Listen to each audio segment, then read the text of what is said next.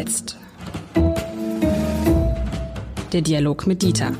Ein Podcast von Uni Hamburg und Hamburger Abendblatt.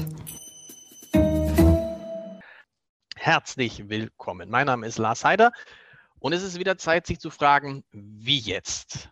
Und äh, immer wenn ich diese Frage stelle, dann beantwortet sie mit mir zusammen.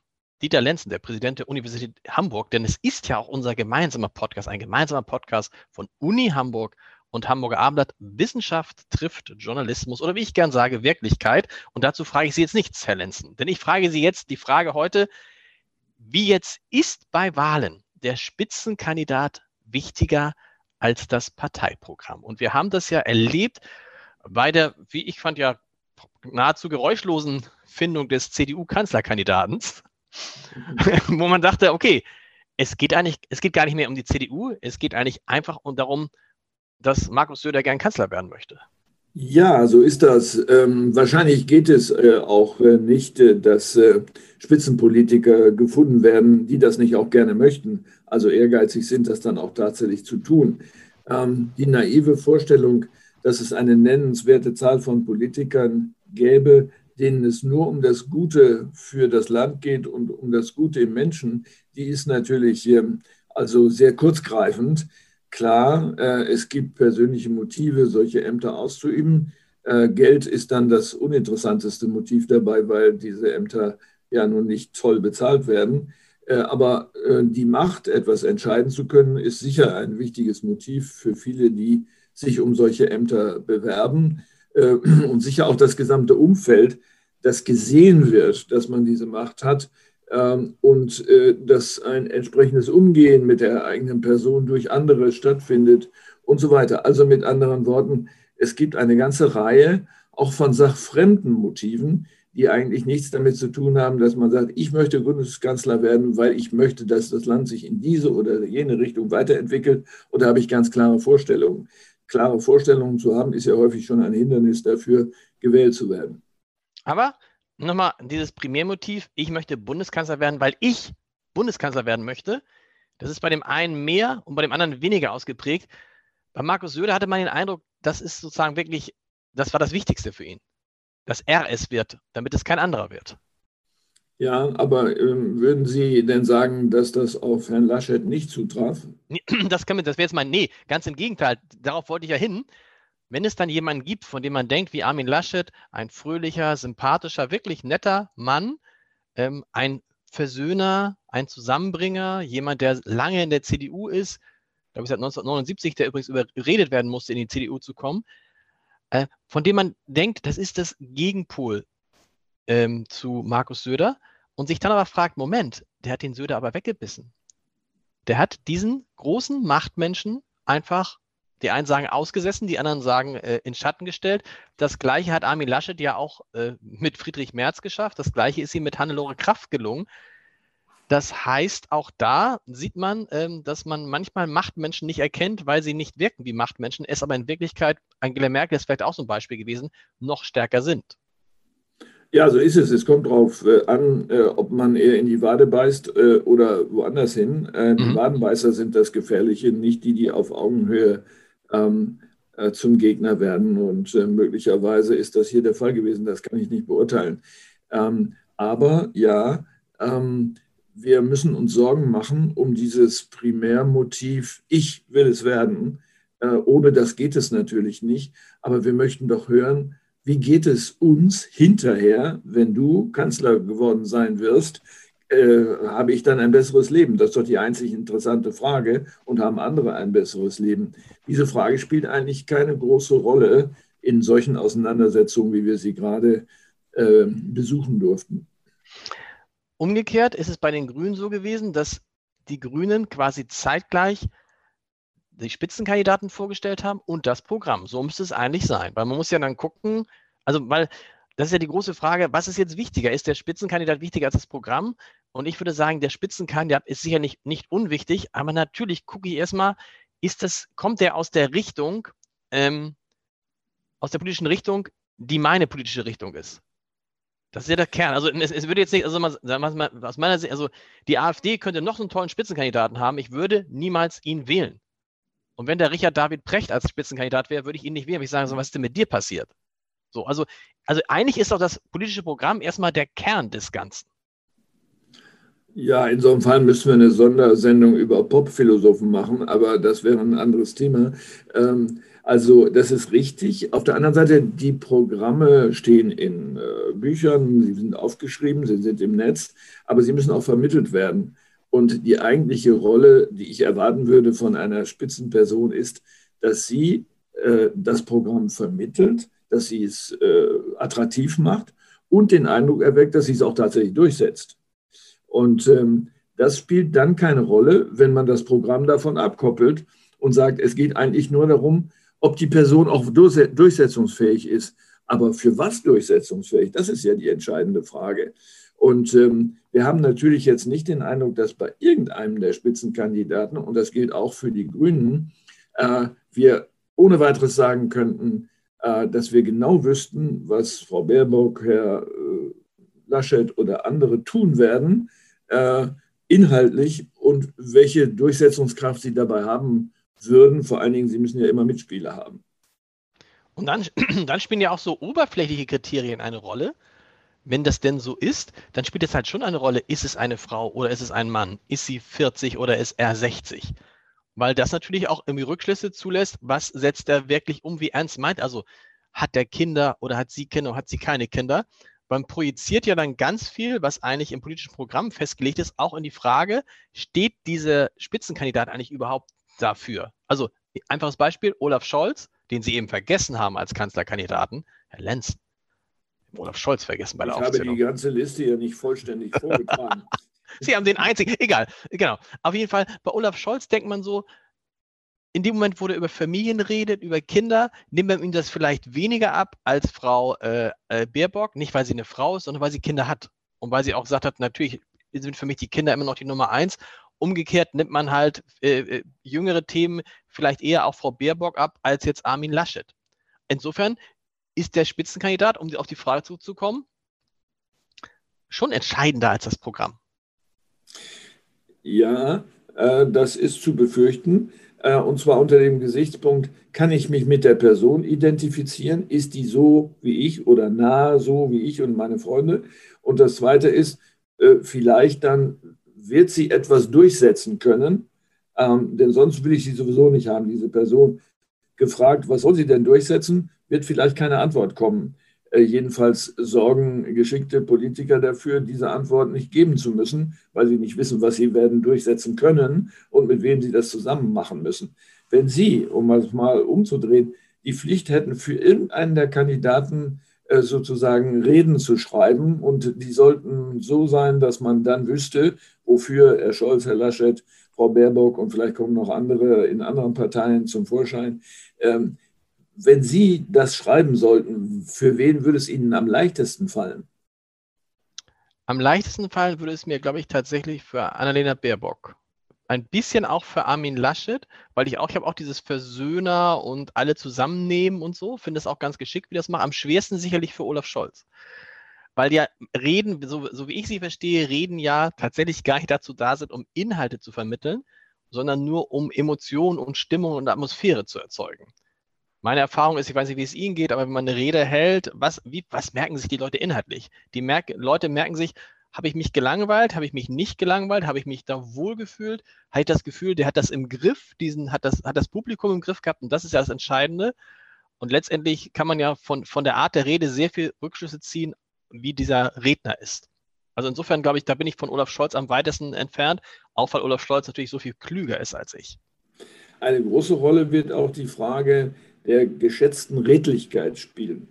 Ist die Person, für die Sie eine Rede schreiben sollen, äh, so, dass sie als Person sowieso redlich zu sein scheint und nicht eine zweite Agenda hat, äh, worum es eigentlich geht, das mir aber nicht gesagt wird. Ähm, und ähm, da glaube ich, dass diese Persönlichkeitsfaktoren, die Sie eben schon mal genannt haben, eine große Rolle spielen. Wie erscheint diese Person?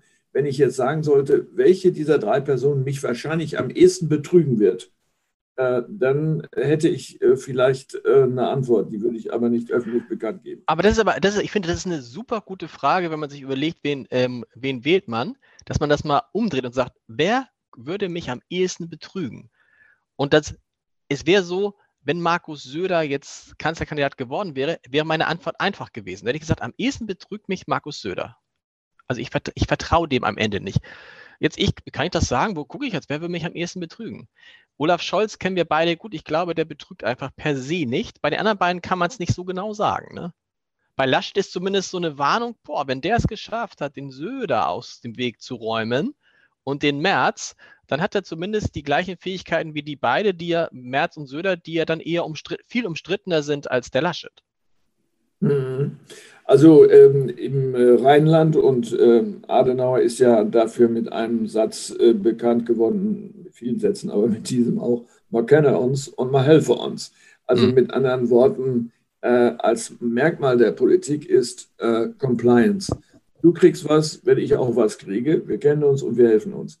Ähm, ich habe das Gefühl, dass das vielleicht auf Laschet auch zutreffen könnte und dass das Harmonisieren eigentlich damit zusammenhängt, äh, wechselseitige Abhängigkeitsnetzwerke zu erzeugen, wo man sich hilft, weil man sich kennt. So, äh, das ist ein bisschen ländlich, ähm, aber ob das für große Politik reicht, ist eine andere Frage. Ne? Aber für einen Wahlkampf vielleicht dann doch für einen Wahlsieg, weil dieses Land ist ein bisschen ländlich und dieses Prinzip ist, glaube ich, eins, was man auch in Städten kennt, aber was vielleicht in Städten nicht so ausgeprägt ist wie auf dem Land. Aber damit tickt er und denkt er und handelt er im Zweifel so, wie das viele Menschen tun. Was auch übrigens gar nicht böse ist. Ne? Eine Hand wäscht die andere. Äh, nicht schlimm. Ja, absolut. Es kommt nur darauf an, ähm, welcher Schmutz abgewaschen wird. Ne? Das stimmt. Die Grünen, da jetzt sagen ja viele, also drehen jetzt ja die etablierten Parteien, das sage ich auch schon, also die, die, groß, die früheren großen Volksparteien sagen, oh, die Grünen sind ja langweilig geworden, weil sie sich jetzt streiten, die CDU streitet sich und die Grünen streiten sich nicht und werfen dann sogar den Grünen vor, ähm, Hinterzimmerpolitik zu betreiben, obwohl die, den Grünen ja genau das gelungen ist, was CDU, CSU natürlich auch am liebsten gelegen, gelungen wäre, nämlich ein geräuschloser Findungsprozess.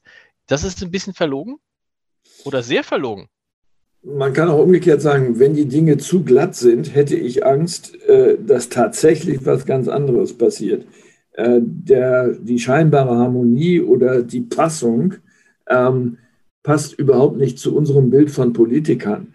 Das heißt, wer redlich erscheint, äh, zieht ja gleich die Frage nach sich, ist das auch wirklich so oder kann er es nur gut darstellen? Kann sie es nur gut darstellen? Ich habe darauf keine Antwort, aber ich hätte die Sorge, dass es zu glatt ist. Und dass man, dass man, dass einem was verheimlicht wird und dann könnte man jetzt sagen, um am Bild zu bleiben, CDU, CSU, die haben den Kampf auf offener Bühne ausgetragen, da haben wir alles miterlebt. Was bei den Grünen jetzt passiert ist, das wissen wir gar nicht die Kämpfe müssen ja dort erst stattfinden, wenn es tatsächlich um Machtverteilung gehen würde oder um die Findung der Hauptthemen und dessen, was durchgesetzt werden soll. Und es gibt keine Partei, wo der Vorsitzende oder die Vorsitzende identisch ist mit dem Parteivolk in kompletter Form. Da muss was aufbrechen. Das kann gar nicht anders sein. Wenn wir uns jetzt mal die drei Kandidaten angucken, Armin Laschet, Olaf Scholz und Annalena Baerbock, ähm, alle drei, das ist ja auch neu, ist es neu? Doch, zum ersten Mal, dass drei Kandidaten nicht nur theoretisch, sondern auch praktisch die Chance hätten, in verschiedenen Konstellationen Kanzler zu werden. Da geht es um ein paar Prozentpunkte. Auch Olaf Scholz kann noch Kanzler werden, je nachdem, wie weit die SPD nach oben käme für eine rot-grün-rote äh, ähm, Regierung. Wenn wir uns die jetzt mal angucken, ähm, wie wichtig ist dabei die Frage, kann der das im Sinne von, oder kann die das im Sinne von, hat sie das schon mal gemacht? Oder ist es gerade umgekehrt, dass es, was Annalena Baerbock sagt, ein Vorteil sein kann, dass jemand wie sie reinkommt in dieses Rennen und sagt, ich habe keinerlei Regierungserfahrung, aber genau das brauchen wir jetzt auch, den frischen neuen Blick auf Macht. Ich glaube, dass es darauf keine einheitliche Antwort geben kann, sondern dass es Menschen gibt, die sagen, äh, ich fühle mich dieser Person nahe, ähm, ich glaube auch, ich könnte das und dann soll sie es mal machen, äh, weil sie mir sehr nahe ist. So. Ähm, es könnte aber auch umgekehrt sein, dass man sagt, na hören Sie mal, also ich habe jetzt so viel Lebenserfahrung, Sie glauben doch nicht, dass so ein junges Mädchen das schaffen könnte. Also es hängt ab von der Frage, wer spricht jetzt eigentlich? Sprechen eher äh, ältere Männer und Frauen oder sprechen eher jüngere oder noch jüngere als die Kandidatin selber ist? Vielleicht wünschen die sich ganz andere, das wissen wir nicht. Das macht das ja so schwer, das Vorhersagegeschäft, und so schwer, für die Spitzenkandidaten den richtigen Ton zu finden. Äh, man kann ja nicht reden halten und jeden mal bedienen, dann kommt am Ende gar nichts dabei raus, sondern man muss schon Schwerpunkte setzen und im Grunde darf man nur ein Thema haben. Das ist interessant, weil Sie es genauso beschreiben, wie mein Gefühl ist. Die Grünen sehen sich jetzt quasi schon am Ziel, oder ne, nicht viel, nicht alle, aber denken so, boah, diesmal klappt es und unterschätzen aus meiner Sicht die Älteren, also die ab Mitte 50, Anfang 60, die ja immer noch die Mehrheit in diesem Land sind oder die große Mehrheit, die die Wahl entscheiden, die auch wählen gehen. Von denen, wenn ich mit vielen spreche, die sagen, die ist total gut, die Annalena Baerbock, aber die ist ja zu jung und die hat ja die Erfahrung nicht. Und dann sagen, ich möchte lieber, so ein bisschen, wenn man zum Arzt geht, hat mir ja neulich ein Leser, ein etwas älterer Leser gesagt, wissen Sie, wenn ich zu einem Arzt gehe, gehe ich dann zu dem jungen Arzt, der gerade von der Uni kommt, oder gehe ich zu dem erfahrenen älteren Chefarzt, der schon seit 25 Jahren im Geschäft ist? So. Ist das ein äh, etwas, was die Grünen unterschätzen? Ja, also zunächst mal gilt ja auch hier wieder ein Sprichwort, Hochmut kommt vor dem Fall. Ähm, insofern kann man jedem immer nur raten, ähm, äh, Demut äh, zu zeigen, äh, bevor man übers Ziel hinausschießt. Ähm, aber in dieser konkreten Frage ähm, ist es genauso. Es hängt ab von dem, der redet. Ja, äh, Ihre Arztmetapher äh, trifft ja zu. Für mich träfe sie eigentlich auf eine andere Weise zu. Ähm, ich würde einen älteren Arzt immer schätzen, weil er nicht übers Ziel hinausschießt und erstmal wartet mit einem harten Medikament, ob der Körper sich nicht selber hilft oder erstmal mit einem homöopathischen Instrument zu versuchen und so weiter wenn man die Sorge hätte, dass äh, ein Kandidat, eine junge Kandidatin äh, zu schnell zu viel will, dann würde diese Person ja auch zu viel Fehler machen und dann wäre man eher besorgt, dass die fehlende Erfahrung sich dann doch negativ auswirkt. Das kann man aber auch wieder positiv werden, sagen, ja, die macht wenigstens was. Ähm, das kann auch mal schiefgehen, ja, zwar äh, ohne Zweifel, ähm, aber es passiert was. Das heißt, es hängt davon ab, habe ich eher die Einstellung, es sollte sich bitteschön nicht so viel verändern, es hat sich schon so viel verändert jetzt, oder habe ich eher die Einstellung, in dieser Lage, Klima, was uns alles einfällt, ist es so, da muss jetzt wirklich zugepackt werden. Auch bei der Klimafrage kann man ganz schön daneben liegen. Wenn wir uns jetzt die drei Kandidaten angucken, stellen wir fest, einmal mehr, so diese Obercharismatiker, diese, diese Lichtgestalt, dieses, alle sagen, wow, ne, diesen Barack Obama, der ist wieder nicht dabei.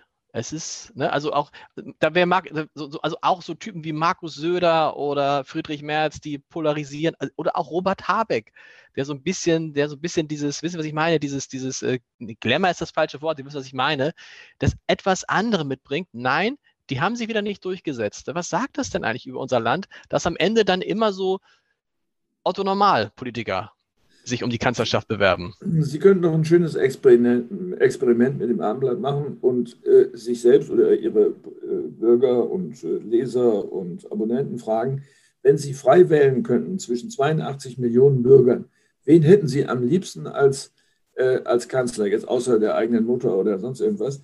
Dann würde Günther ja auch gewinnen, wahrscheinlich. Das, das ist genau die Frage. Und dann müsste man extrapolieren und sagen, was sind die Merkmale von ihm, nehmen wir mal an, das wäre so, von ihm, die die anderen nicht haben. Äh, und was ist also sozusagen die ideale Person, wenn man, da, wenn man diese Merkmale abzieht äh, und sie generalisiert? Das wäre eine spannende Frage. Es kommt sicher mehr dabei raus. Vielleicht ist das mit dir auch inzwischen auch vorbei. Gottschalk auch, der hat ja auch dann schon Schwierigkeiten, aber äh, das ist ein anderes Thema. Aber trotzdem, ja, das, das sagt dann was, dass am Ende man schon irgendwie ein, ich will nicht sagen, das sind ja keine durchschnittlichen Menschen, aber jemanden braucht, der verschiedene Fähigkeiten ineinander vereint und von dem man dann nicht mhm. erwarten kann, am Ende dann auch noch der große, weil es wäre auch mal schön, wenn man tollen, also das, Annalena Baerbock will ich das gar nicht absprechen, aber jemand, der die Menschen begeistert, die die Menschen mitnimmt. Also ich, ich war damals bei Barack Obama am, am Brandenburger Tor. Das ist so ein Erlebnis, was man in Deutschland bisher, was ich in Deutschland bisher nicht hatte. Also Helmut Schmidt war so jemand vielleicht, der auch ganz viele Leute in seinen Bann gezogen hat. Aber warum gibt es diese, die Bandzieher, die, die, die, die, die, die Menschen, die die Menschen positiv aufladen können. Warum, warum kommen die bei uns in unserem Parteiensystem dann doch nicht an die Spitze? Ähm, ja, das ist vielleicht so, dass es sie schon gibt, aber sie sind nicht so töricht, Politik zu machen. Okay. Ja, ja. Auch nicht schön. Auch keine schöne Erkenntnis, oder? Ja, und das ist genau der Punkt, ähm, den man anfassen muss. Wir würden die ja dann nicht als töricht bezeichnen, wenn man ihnen abnehmen könnte, dass sie wirklich etwas wollen für das Land, dass es ihnen um das Bessere geht, was irgendwie verallgemeinerungsfähig wäre. Äh, aber da fallen uns dann vielleicht nicht unbedingt welche ein. Ähm, sie haben eben dieses schöne Beispiel mit Herrn Jauch äh, gebracht. Äh, wenn man sagt, will der das Beste fürs Land, kann sein, dass er das will, aber wir würden ja nicht auf den Gedanken kommen, dass er es auch kann. Das wird ein Slogan sein, der ja auch ähm, äh, im Hamburger Wahlkampf eine Rolle spielt und jetzt wahrscheinlich auch wieder, man muss es nicht nur wollen, man muss es auch können. Das wird wahrscheinlich die Karte sein. Wie, wie ist es bei Ihnen? Äh, ich kann es ja für mich sagen. Ich bin ja, ich bin ja ein großer Olaf Scholz-Anhänger gewesen und habe mir, immer gedacht, wenn Olaf Scholz zur Wahl steht, dann wähle ich Olaf Scholz. Bin mir jetzt noch nicht ganz so sicher, weil ich, bei mir ist es so, kann ich der SPD trauen. So. Ähm, wie ist es bei Ihnen? Ist es schon, sind Sie schon festgelegt, wen Sie, was Sie wählen werden bei der Bundestagswahl? Nein, auf keinen Fall, sondern äh, es sind ja einige äh, Personen dabei, also mindestens äh, zwei, wo man sagt, ähm, davon wissen wir eigentlich zu wenig vor dem Hintergrund der Kriterien, die wir eigentlich formuliert haben in dem Verlauf unseres Gesprächs. Ich würde gerne mehr wissen, um mir ein vernünftiges Urteil äh, bilden zu können. Äh, insofern muss man das schon abwarten. Und für mich würden auch nach den eigenen Erfahrungen mit Politikern, mit denen man ja auch als Hochschullehrer oder dann als, als äh, Präsident ständig zu tun hat, äh, mich würde schon interessieren, was können die denn dann durchsetzen? Und mich würde die Frage der Ehrlichkeit interessieren. Da habe ich natürlich völlig unterschiedliche Erfahrungen gemacht. Ähm, und wenn ich es herauskriegen kann, umso besser. Möglicherweise ist es aber auch eine Wahl ins Dunkle. Sind Sie, sind Sie so ein Wechselwähler? Also was die Parteien anbelangt? Also das würde ich nicht sagen, aber es gibt natürlich Entwicklungen, ähm, wenn ich so die Vergangenheit anschaue, wo ich sage, das geht dieses Mal gar nicht.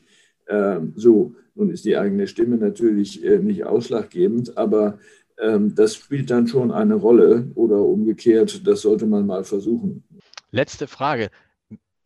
Wird nach, jetzt fiese, so eine Journalistenfrage, ähm, äh, wird nach Angela Merkel wieder eine Frau Kanzlerin? Ist witzig, ne? Das, ja, das ist eine interessante Frage, weil es natürlich ähm, Bedenken in beide Richtungen geben kann, zu sagen, ja, wieso nicht, ist doch gut. Äh, Absolut. So. Man kann aber auch sagen, nee, jetzt aber sind mal die Männer dran. Also es wird beide Urteile geben. Ähm, welche ausschlaggebend sein werden, würde ich nicht prognostizieren wollen, aber ich würde, äh, wenn ich die Zeit hätte, das untersuchen wollen, welche Rolle dieses Argument so oder so herumspielt. Das ist nämlich interessant, weil natürlich die Grünen denken jetzt, äh, hat, hat, hat auch mit ihrer Geschichte zu tun, dass sie einen Vorteil äh, dadurch haben, dass sie als, als einzige eine Frau aufgestellt haben. Es kann aber genau wie Sie sagen, auch nach 16 Jahren einer Frau an der Spitze bei vielen sagen, nö, jetzt, wir, wir brauchen jetzt nicht unbedingt eine Frau, aber wir hatten ja 16 Jahre eine Frau an der Spitze. Also Frau Baerbock hat äh, einen Vorteil, dass sie nicht in die Nähe mit Pastoren gebracht werden kann. Das, das ist allerdings wahr. Herr, Herr Lenzen, wir hören uns. Äh, ich müsste, haben Sie schon mal, wenn man an der Uni Hamburg abstimmen würde, das würde, das würde, das würde das eine, das wäre dann 90 Prozent so, da würde die CDU überhaupt eine Stimme kriegen? Doch, bei den BWLern und VWLern, da gibt es ein paar. Nee, die würden alle FDP wählen. Also ich glaube, man liegt völlig falsch, wenn man meint, Jung ist identisch mit Grün oder so, sondern man wäre sehr überrascht, was dabei rauskäme. Aber es wäre eine interessante Frage. Das machen wir mal. Bis nächste Woche. Bis nächste Woche.